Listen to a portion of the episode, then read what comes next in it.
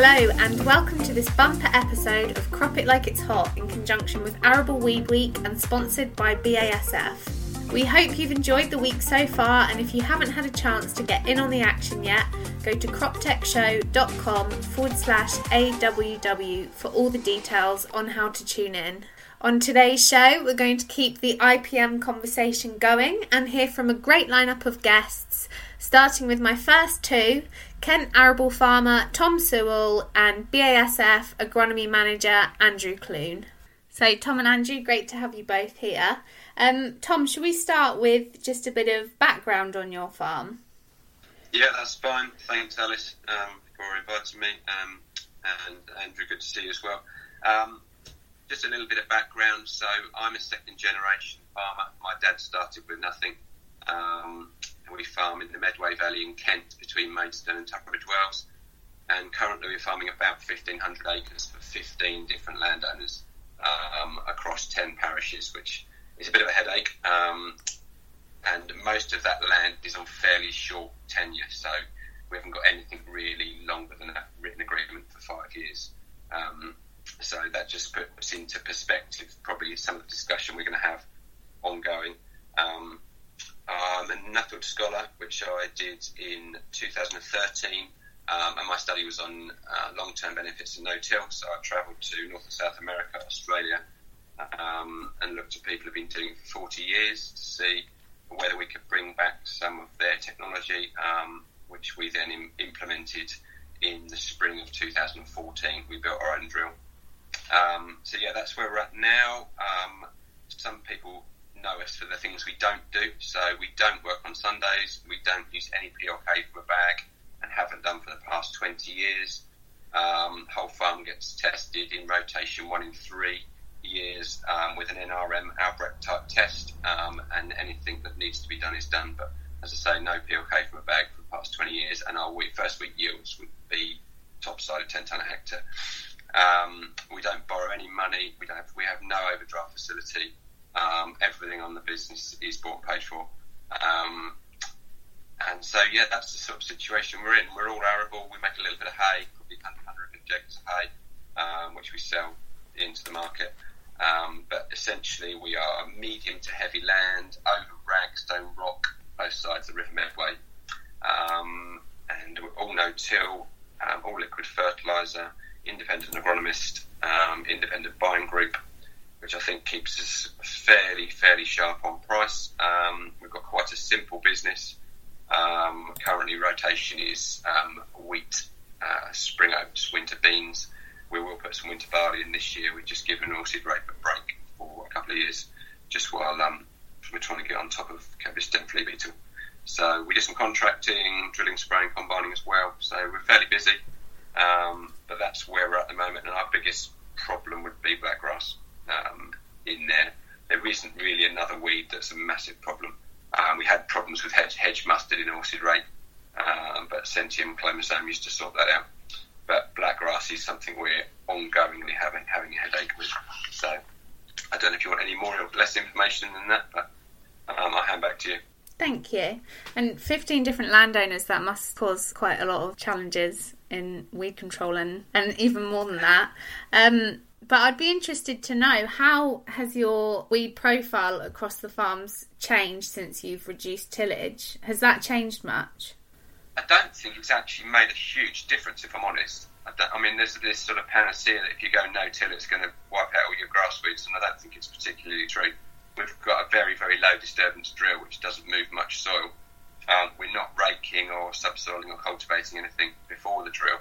Um, we're not at levels where we can hand rogue. We've got to more than that. So the last couple of years we've done double breaks. So we've done um, spring barley, winter beans.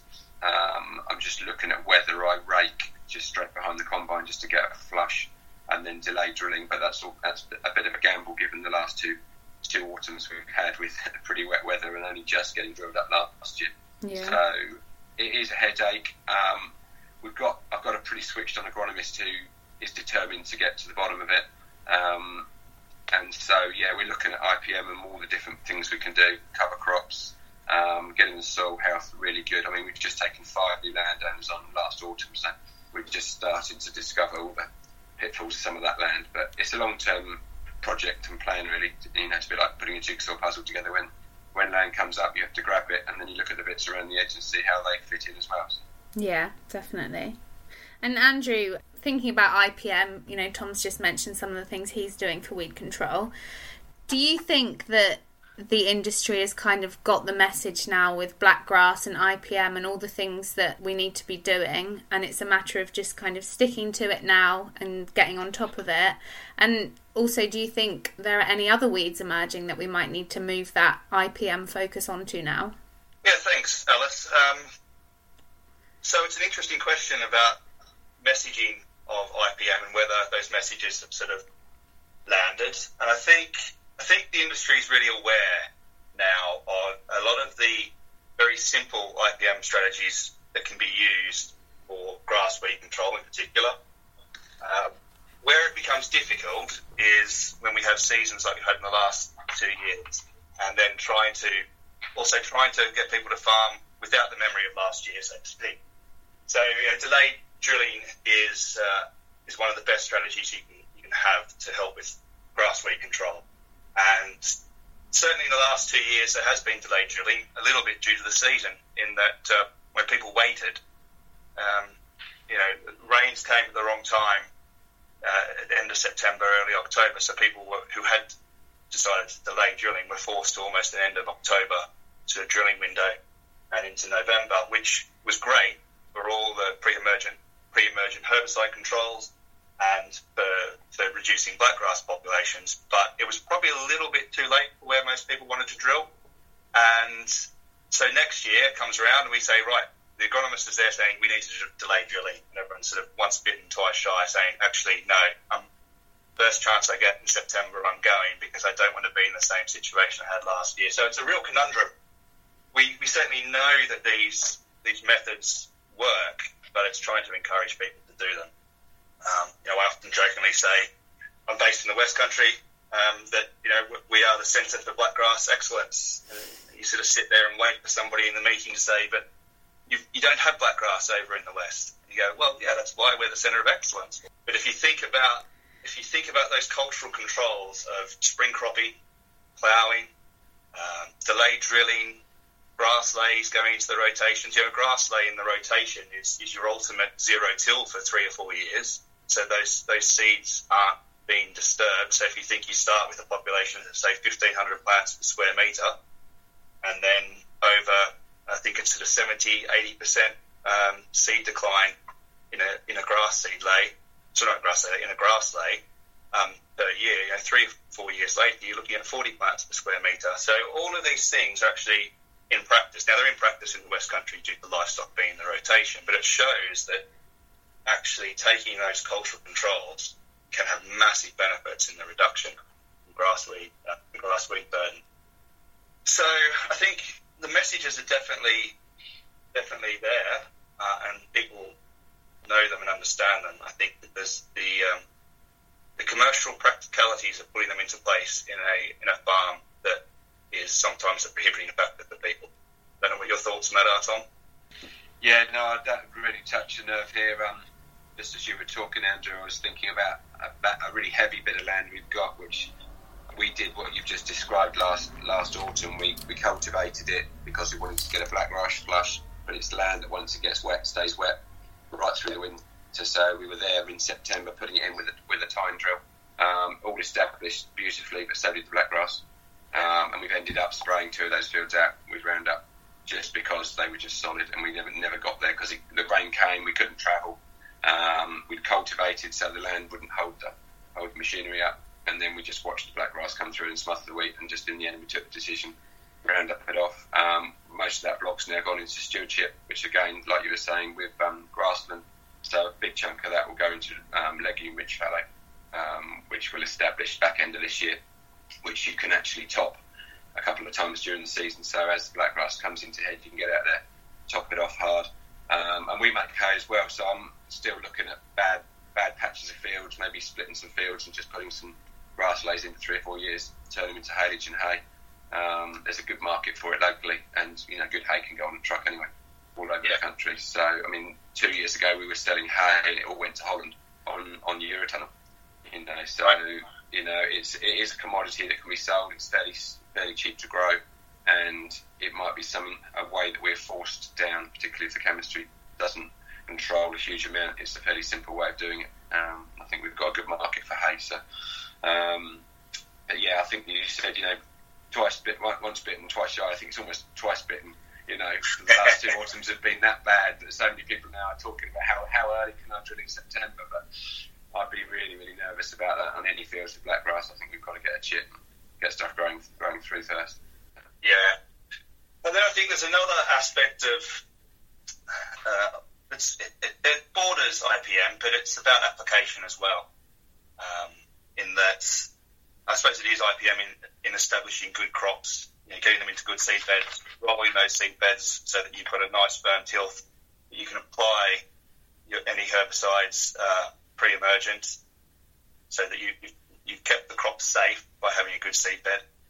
Uh, and so much you can do with, with application now. I'm not a, a sprayer operator, and I don't have the, the, knowledge that someone like Clare Butler Ellis or, or, Tom Robinson has when it comes to application. But getting that application right as well can be, bring massive benefits to the efficacy of any product that you're applying at that time as well, which will help. So it's all intertwined. And I think some of those, certainly when it comes to application, that is some of the easy wins that, that growers can do, just making sure that they do the job properly as well after they've made a, a product choice when it actually gets to, to that part of the season. And Tom, on that, what about you? Is there one kind of single thing you're doing that you think is really um, making moves in your blackgrass control, or is it really still very much an integrated approach?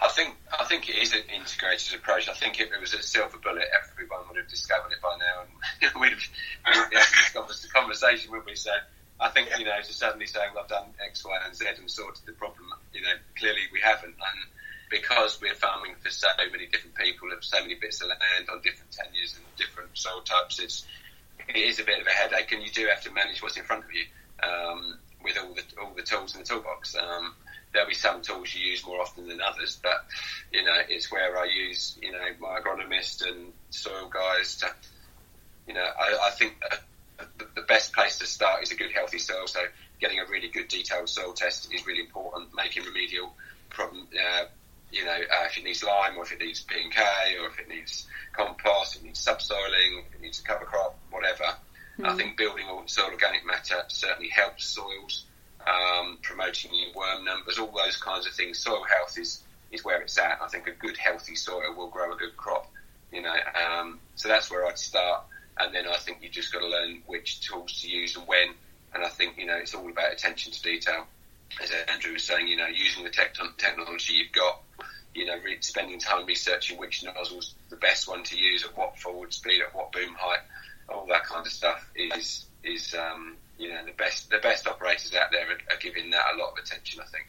Um, yeah. I mean, we're, we're putting on quite a bit of compost, quite a bit of cover crops are going in. Now that not necessarily helping blackgrass, but it's all it's all for the drive of improving soil health because we believe that a good, healthy, well aerated, well drained soil will grow a good crop.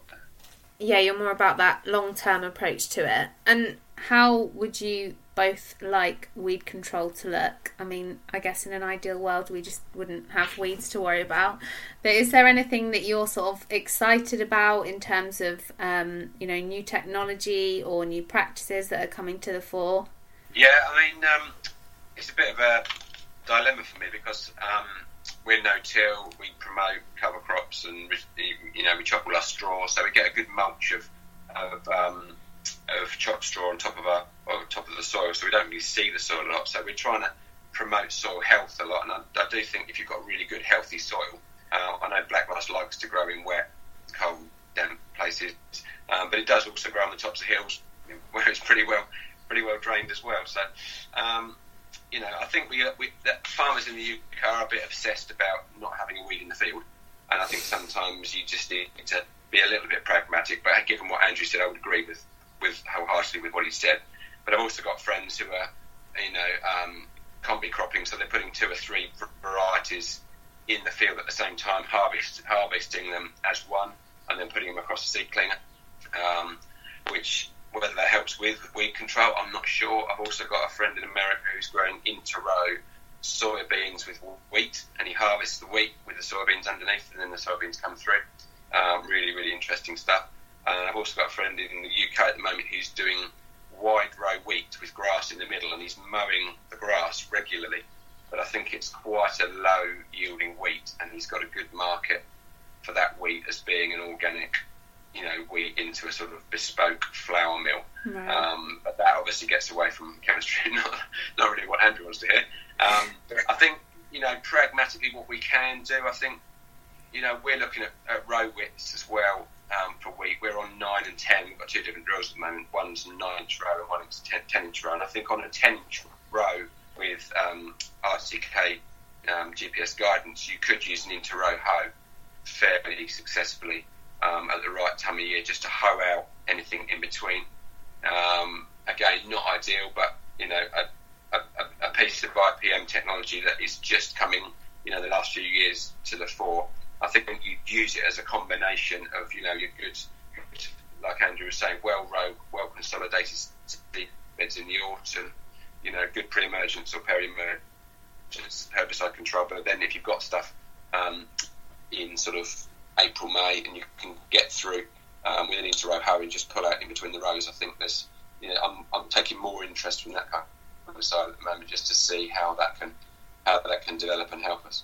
Yeah. Okay. And what about you, Andrew? Yeah, I think the uh, the precision farming piece that Tom sort of just touched on then is is really interesting.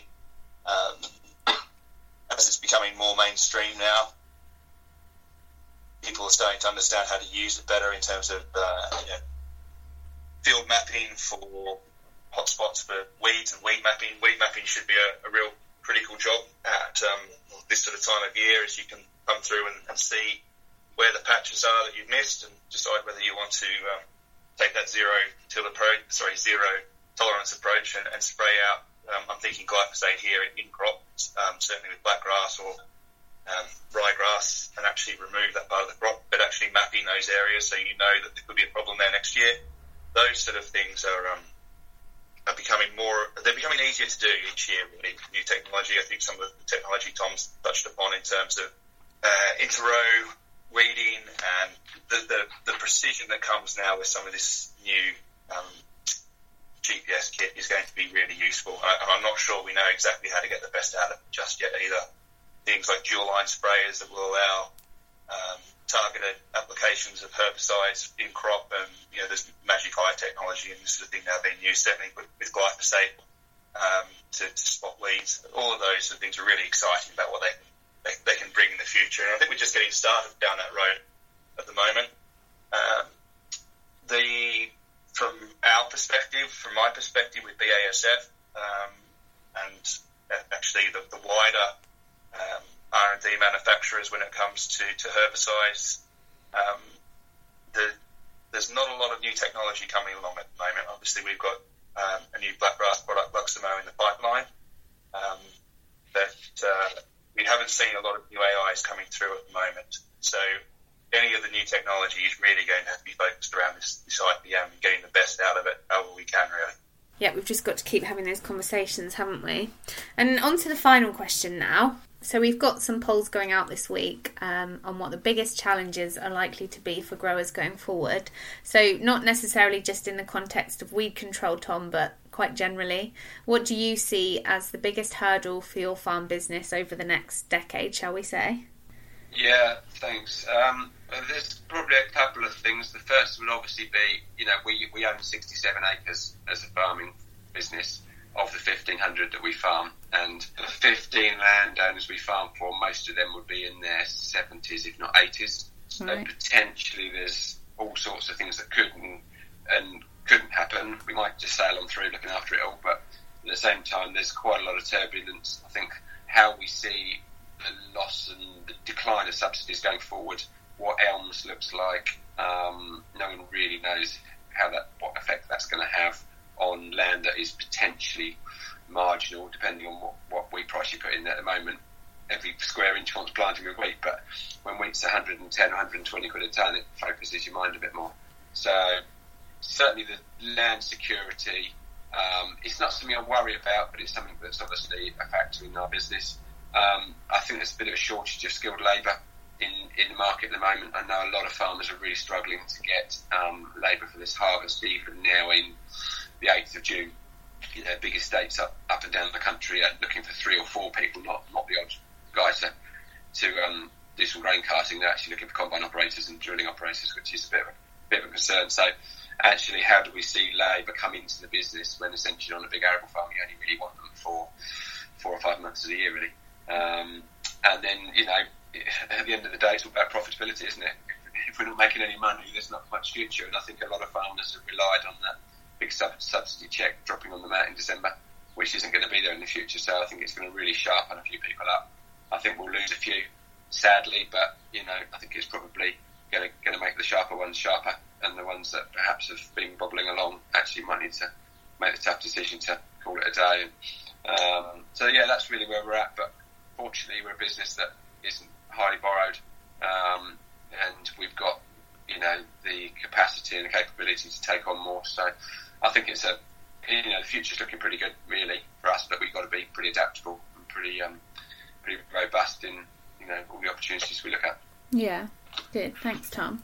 And Andrew, perhaps more specifically to kind of the context of agronomy, what do you see as sort of the biggest challenge? Yeah, uh, crystal ball time, I suppose. it's uh, I don't know how political to get here. From a, so, so from a macro perspective, I guess we're, we're really looking at. Uh, it's, it's going to be interesting the next well the next two to three years, and then going on with that because um, post leaving Europe, um, you know, the government's still going through consultation and deciding the shape of, of what agricultural, farming, food, and environment policy is really going to be. And we're not we still don't have the full picture of that yet. Um, certainly, there seems to be a, a, real focus on the environment, which is great. Um, and that will influence really a lot of decisions that growers are going to, to make in terms of crop rotation. And as Tom sort of suggested, you know, it all comes through to farm profitability and, and how they go about things. That will then lead to the decisions that agronomists need to make. Um, the more immediate challenges for agronomists that I see is uh, other than sort of working through the um, the requirements that they'll need to to to, um, to facilitate whatever agricultural policies in front of them. Um, we're immediately we're looking at a lot of loss of, um, of active substances at the moment. So the IPM strategy is going to become even more crucial as we lose some of the the, the, the finer tools that the, you know the last tools that are in the armory being uh, being the herbicides and, and pesticides that we use. Um, you know, they're the last tool we go for, and, and, and that toolbox is getting slimmer. So we really have to focus very heavily on those um, IPM strategies. And uh, I put into that, although it is a herbicide separately, glyphosate, as Tom also touched on earlier. A lot of these um, the IPM strategies at the moment um, certainly when it comes to cover crops and regenerative agriculture and including grassland into it at the moment. Um, that does revolve around being able to, to use glyphosate to, to take to take out cover crops in a timely fashion um, and to you know, bring in some of these um, you know temporary grass layers and those sort of things that have been used to, to bring those in in a timely fashion. Now it's not insurmountable; we can farm without it, but it's going to take a big change to the the current strategies to be able to deal with that, and um, it will be a, a, big a big shift to what we've been used to. So I see those as the, the loss of active ingredients at the moment, from certainly from where I sit as um, as, as an agronomist an agronomist that's, that's, that's tied to a to R and D um, manufacturer. That uh, that's one of the key challenges in front of us, and coupled with that is how we use what we've currently got to to get the best out of it and also to, to protect it, to ensure that we have it for as long as possible. So stewardship and, and making sure that um, we're using it correctly in a, in a responsible manner. Yeah. And Tom, I'm just going to ask you another extra question. Sorry. Um, in the context of loss of glyphosate, do you think that you could farm as sustainably as you are now without it? Are you looking at ways you could reduce it or anything like that? Um, it's always a question I get asked. I mean, when, when I did my Nuffield scholarship, everyone said, well, no-till's fine, but you rely on you know pallets and pallets of glyphosate. Um, as a general rule, we really use it once per field per year. That's we try not to use it any more than that, and um, we use it with uh, you know um, soil conditioners and buffering agents, which helps its negative effect. Um, I'd love to be able to farm without it. You know, I think you know we'd all love to be no-till organic farmers who didn't use any chemicals, but we need to produce enough food to feed people, and I don't think that's particularly going to happen at the moment. Um, so there are ways around it. I think you know there are. You can get part the way through a rotation without it, but I think you know if you've got grass weeds and you, if you want to grow cover crops, you know, which are actually you look at the, the the weigh up between cover crops and a bit of glyphosate. Cover crops do so much good. They feed, you know, they keep the, the soil aerated. You've got all those roots. You're growing carbon. You're harvesting sunlight.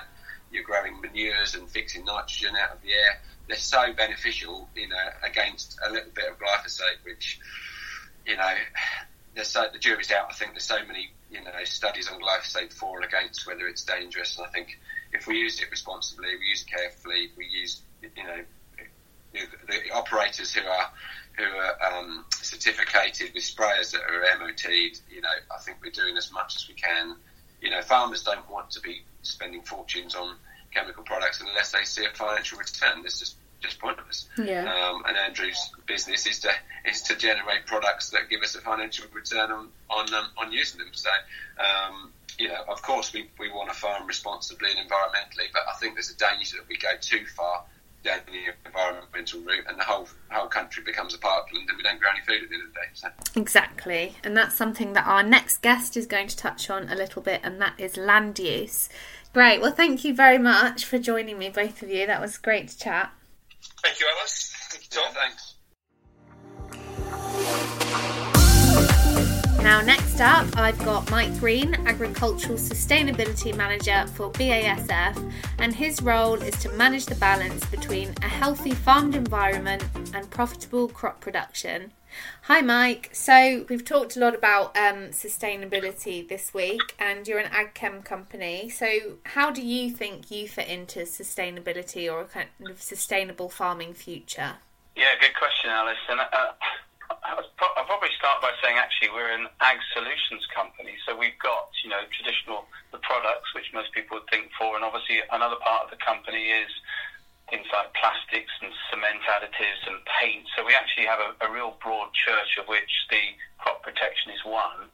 And I think it's a it's a, a wider company sustainability policy that, that the agricultural solutions part, um, you know, has it fully embedded inside it. So, and we come at it from a, a slightly different way. So you can look at sustainability from purely products. Um, you can look at it about how those products fit in perhaps at a farm, but then in my role, we're, we're going even further and looking about how farming is fitting into like a, the country landscape, but also more of a global landscape as well. And and the biggest thing that's driving everything we do is you know, as an island, and you can have imports, exports, internal use, whatever.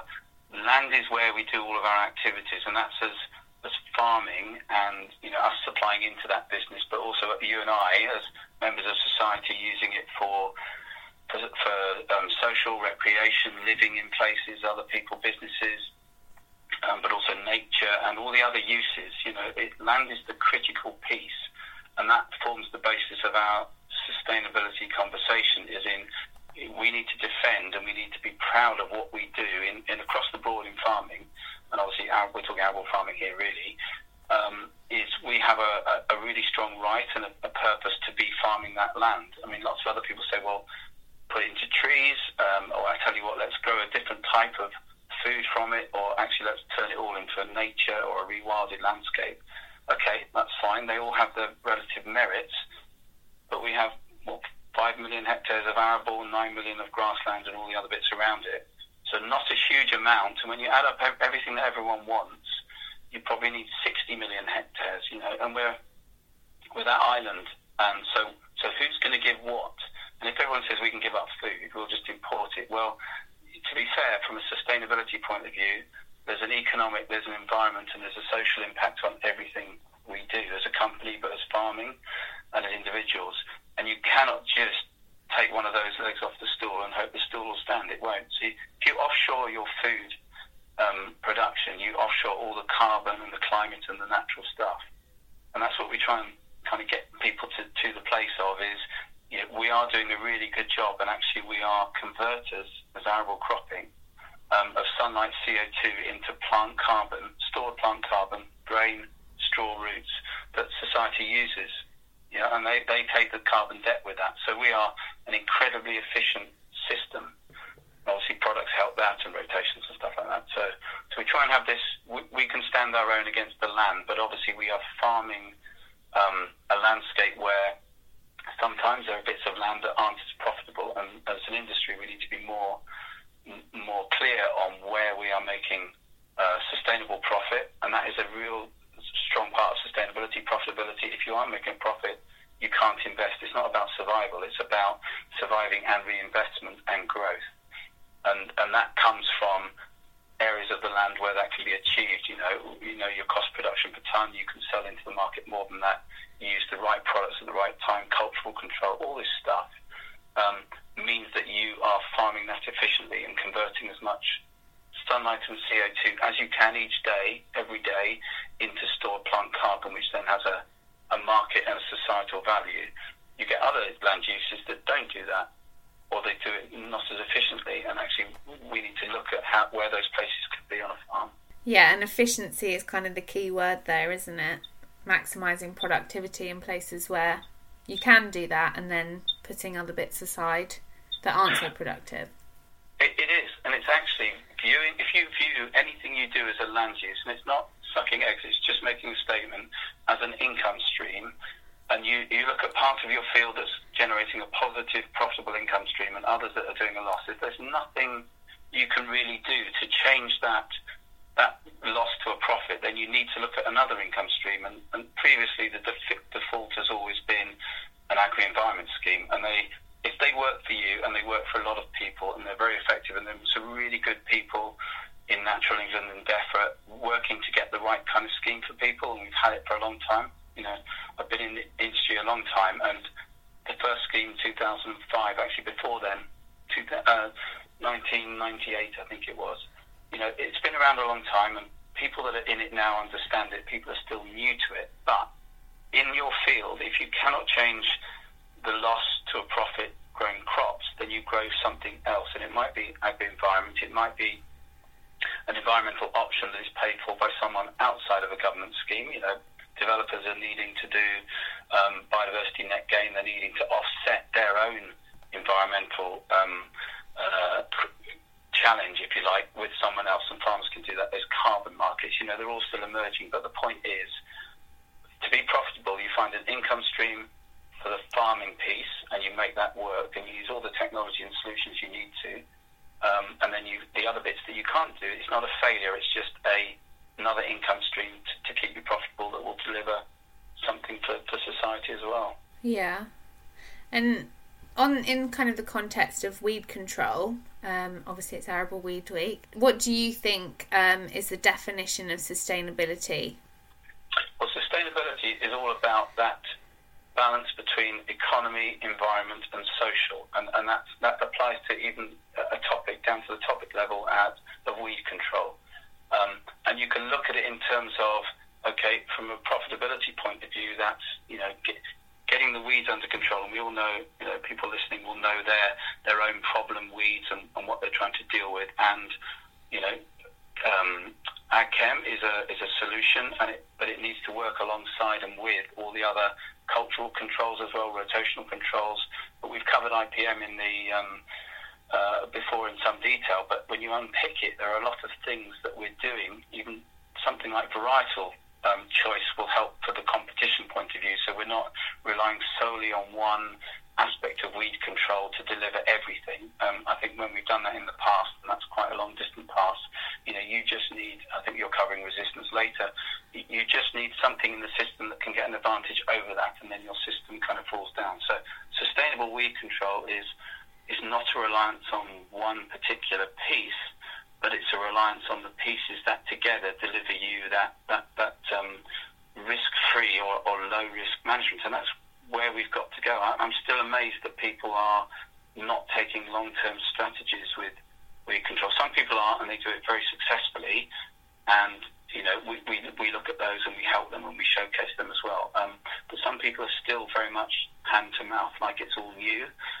And things like rotation and cultural control and you know products that you use, the sequences, um, use of cover crops, all this sort of stuff. But it needs a bit more planning. Uh, and that's where the sustainable bit comes in. Is you can't, say, leg off the stool. You know, we're trying to produce food and food resources for society in those bits we're farming so we do a good job for that. Um, it's the environmental piece of, okay, you know, are you allowing weeds to escape? Which weeds can escape? Which weeds do you need to support with a strong product or a, a sequence of products, that kind of stuff, which then drives the, the economy as well, the economic part. Yeah, and that's exactly what Tom was saying, really, and the approach that he's taking on his farm. I asked um, Andrew and Tom this, but maybe let's go a little bit more into the future. So, say in 20 years, where do you see weed control might go? I mean, we're seeing robots being developed, we're seeing weed zapping. What do you think it's going to look like?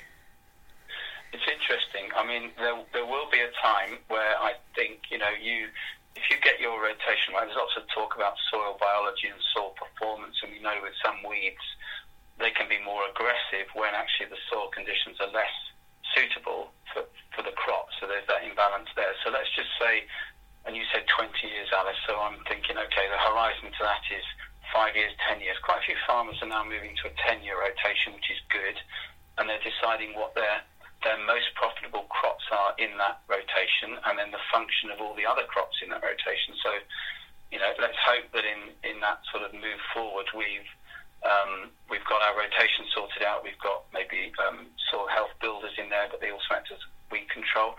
Some of those might actually be people are looking at permanent understories of a legume to act as a uh, soil erosion control, but also perhaps a, a, a broadly this kind of thing. I mean, they're all to be tested. You think about the number of fields we have, the number of different situations, and the seasonal impact and all of that is massive. So we're kind of I think the systems going forward where we'll be are hopefully more resilient systems. So if the climate does change as it's predicted, and we get these, you know, we, we all know it. We look at our weather records and these peaks of sunshine, troughs of, of low sunshine temperature, these, you know, the peaks of 80 million in two days or 50 million four hours. You know, our systems need to cope with that. Weeds will evolve, but if we can tighten up our systems, I suppose, to be resilient to those climate impacts, then all the other stuff about good crop growth, changing of populations, having the right rotation, people will still be min-tilling. You know, it, the panacea is not no-till everywhere because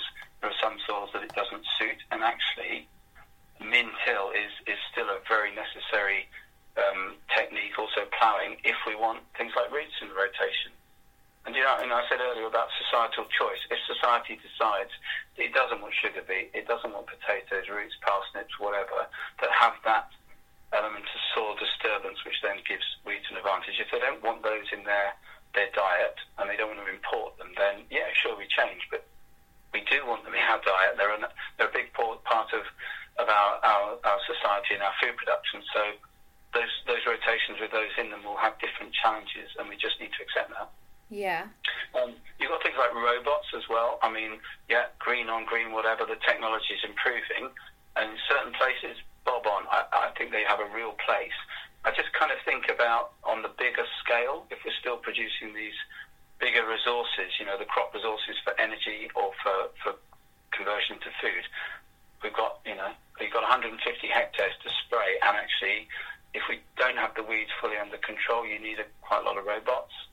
Um, and then you've got the climate impact of those and the energy behind batteries and all this sort of stuff and, and how they deal with that. So finding that, you know, I, was, I actually made a little note there. It's about the right product or the right technique in the right place at the right time and the right rate. So we're still in that place at the moment. Still be there in 20 years. And I think it's really interesting that you mentioned the clover understory living mulches as a means for control before you mention anything else. So, do you think that this kind of management approach, where we use biology a lot more, um, or nature, or however you want to word it, is going to potentially even have more of a place than technology? Yeah, if you think about where we are now, and you know, we're still evolving. Um, you know, chemistry takes a while to develop. You know that it's quite a high cost, but and, we, and we've got good, you know, across the industry we've got good products, and we we need to fit them in as well, and we need to protect them as a whole. You know, not just um, from our company, but everyone needs to understand that what we've got, we need to really hold on to it. So we need to, to fit it in properly.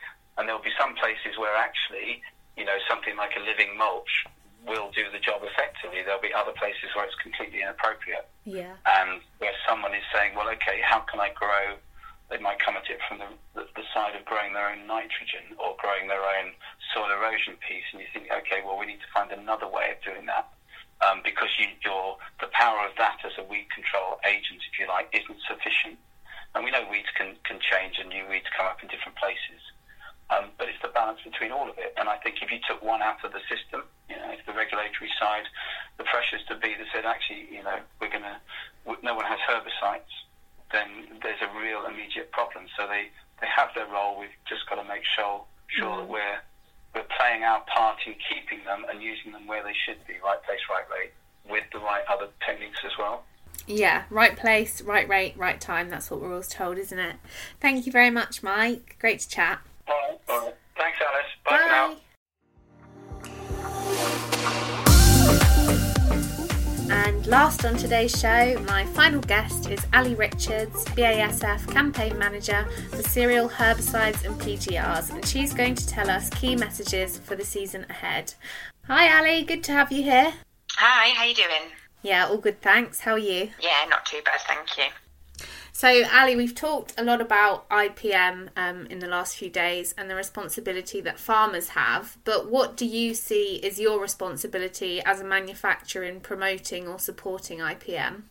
I, I, think I think for us, I think the very basic that we should be we should be providing, and, and we do provide, um, is kind of the IPM messages around product and crop safety for the, for the, the use of our product. So, um, and that's really common and standard across all manufacturers. Really, you've got your safety data sheets, and you've got kind of like your label recommendations and that sort of thing. So I think that's the very basic and what our responsibility is. But I think um, as time moves forwards, actually, I think more and more we need to step up that responsibility and go that little bit further and um, just making sure that we're using our resource and our platform to promote IPM, not just in terms of um, product use, but also um, thinking a little bit longer term about um, how long that product is going to be usable for. So, you know, chemistry without IPM uh, for issues like blackgrass and, and ryegrass just not going to work. Um, and I think as much as you know we need to sell our products actually if it's if that product that we're selling is not actually working then um, we get into all sorts of um, you know environmental sustain- sustainability issues there's really got to be a balance and um, yeah and I really see the whole manufacturing industry in this space really stepping up to that. It's not just us. Uh, I think some of our competitors are also uh, also doing that, and, and, just understanding that it's a partnership um, between us, our customers, our, uh, you know, distribution, farmers, agronomists. We've all kind of got to work together, and we've all got a joint responsibility in promoting and supporting IPM.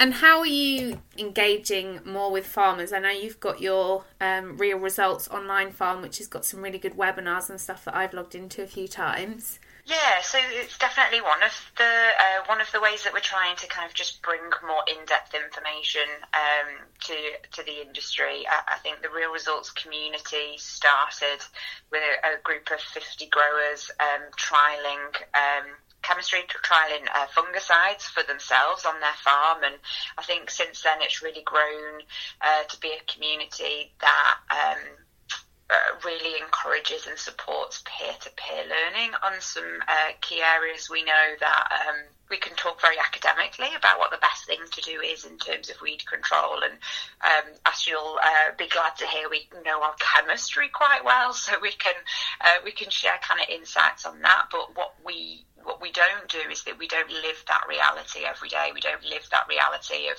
you know, when the weather changes, um, your kind of decision process changes as well. And I think that's what's great about the real results community is that we can really see, you know, that academic and that um, in, in, that chemistry best practice. We can hear that from a farmer who's going through it and has um, not just succeeded in areas, but been really honest where they haven't at times. And I think just sharing that information, I think, is is invaluable.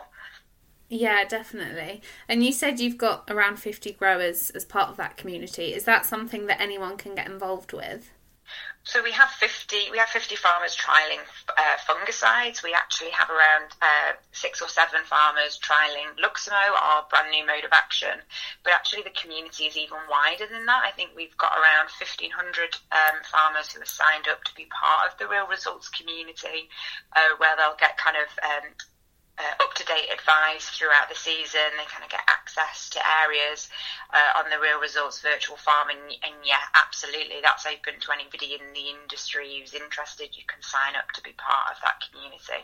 Okay, and how valuable do you think that peer to peer learning is? You know, it's part of human nature that you want to um, you want to learn and talk to people who are going through what you're going through, and I, I think at BASF we're really aware that uh, as much as we um, we want to work in partnership and, we want to share our information, our you know our you know, best practice, um, sci- uh, you know, scientific information around IPM, we do understand that um, when it comes down to it, you know, the, the, farmers understand the reality of when the weather changes. Farmers understand, the, you know, the reality if you get a, you know, a really bad flush. And, um, and I think um, talking to one of our um, our growers that's uh, part of our Real Results community. Um, Tom Saul was on this uh, podcast. I'll never forget calling him up one day and saying, Hey, Tom, will you share some information with us about how you've been controlling blackgrass? And he said to me, like, Ali, if you could see what I could see out of my kitchen window right now,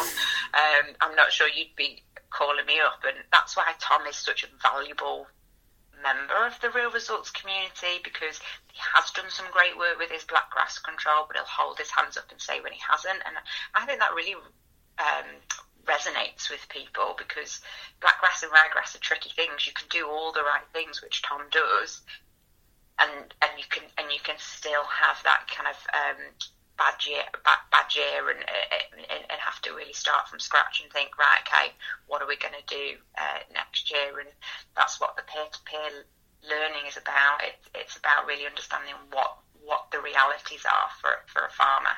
Yeah, yeah, the real results exactly. Exactly. And um, looking ahead to next season, what key messages do you have for farmers in terms of weed control specifically, I suppose, but also, you know, maybe IPM as well?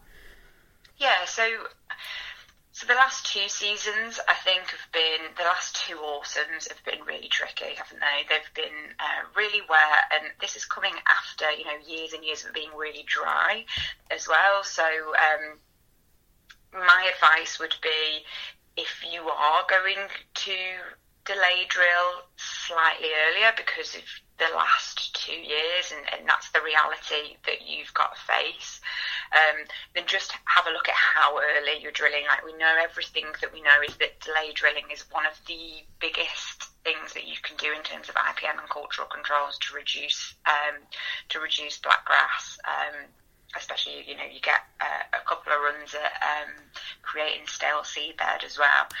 And I guess if if that's just not a reality f- for you, then I would say. Um, from a chemistry point of view, you've got to put your strongest, most reliable chemistry on first um, within 48 hours of, of, drilling. And for us, uh, we know that there's new entrants in the market, um, but for us right now, we still believe that Crystal is the best, um, is your best foot forward, really. It's it's its 20th season. Crystal's in its 20th season, um, uh, and it's still it's still performing really well. And I would just say use chemistry, um, use chemistry that you trust. Uh, but again, and it's something a, a, farmer told me recently, which I agree with. You know, chemistry is the, the cherry on, on top. If if you're not focusing on IPM, if you're not focusing on cultural controls, then you know you, you're making your chemistry work so hard, and it it might it might not be able to do what you want it to do if you don't think about all of those uh, other steps in that process. Yeah, and I guess that's the real challenge with IPM. You know, things like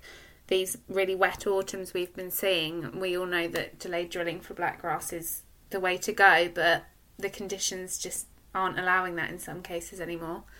Exactly, and I think that's where you've got to there, there's the academic approach, uh, which is the right thing to do. We learn a lot from that, and then there's the reality of yeah. the uh, the reality of the situation and the, um, the difficult decisions that, that need to be made. So, um, yeah, I'm hoping I'm hoping for everybody that we have a f- fabulously open autumn and, um, and, and people will really be able to you know claw back some of that control we've maybe lost in the, in, in these last couple of really wet autumns. Yeah, that's my hope for everybody. Yeah, autumn. I definitely think we're due one, aren't we? I think so. I think we're owed it, especially after this year. We need we need a bit of good news, don't we? We really do. Okay, that's brilliant. Thanks, Ali.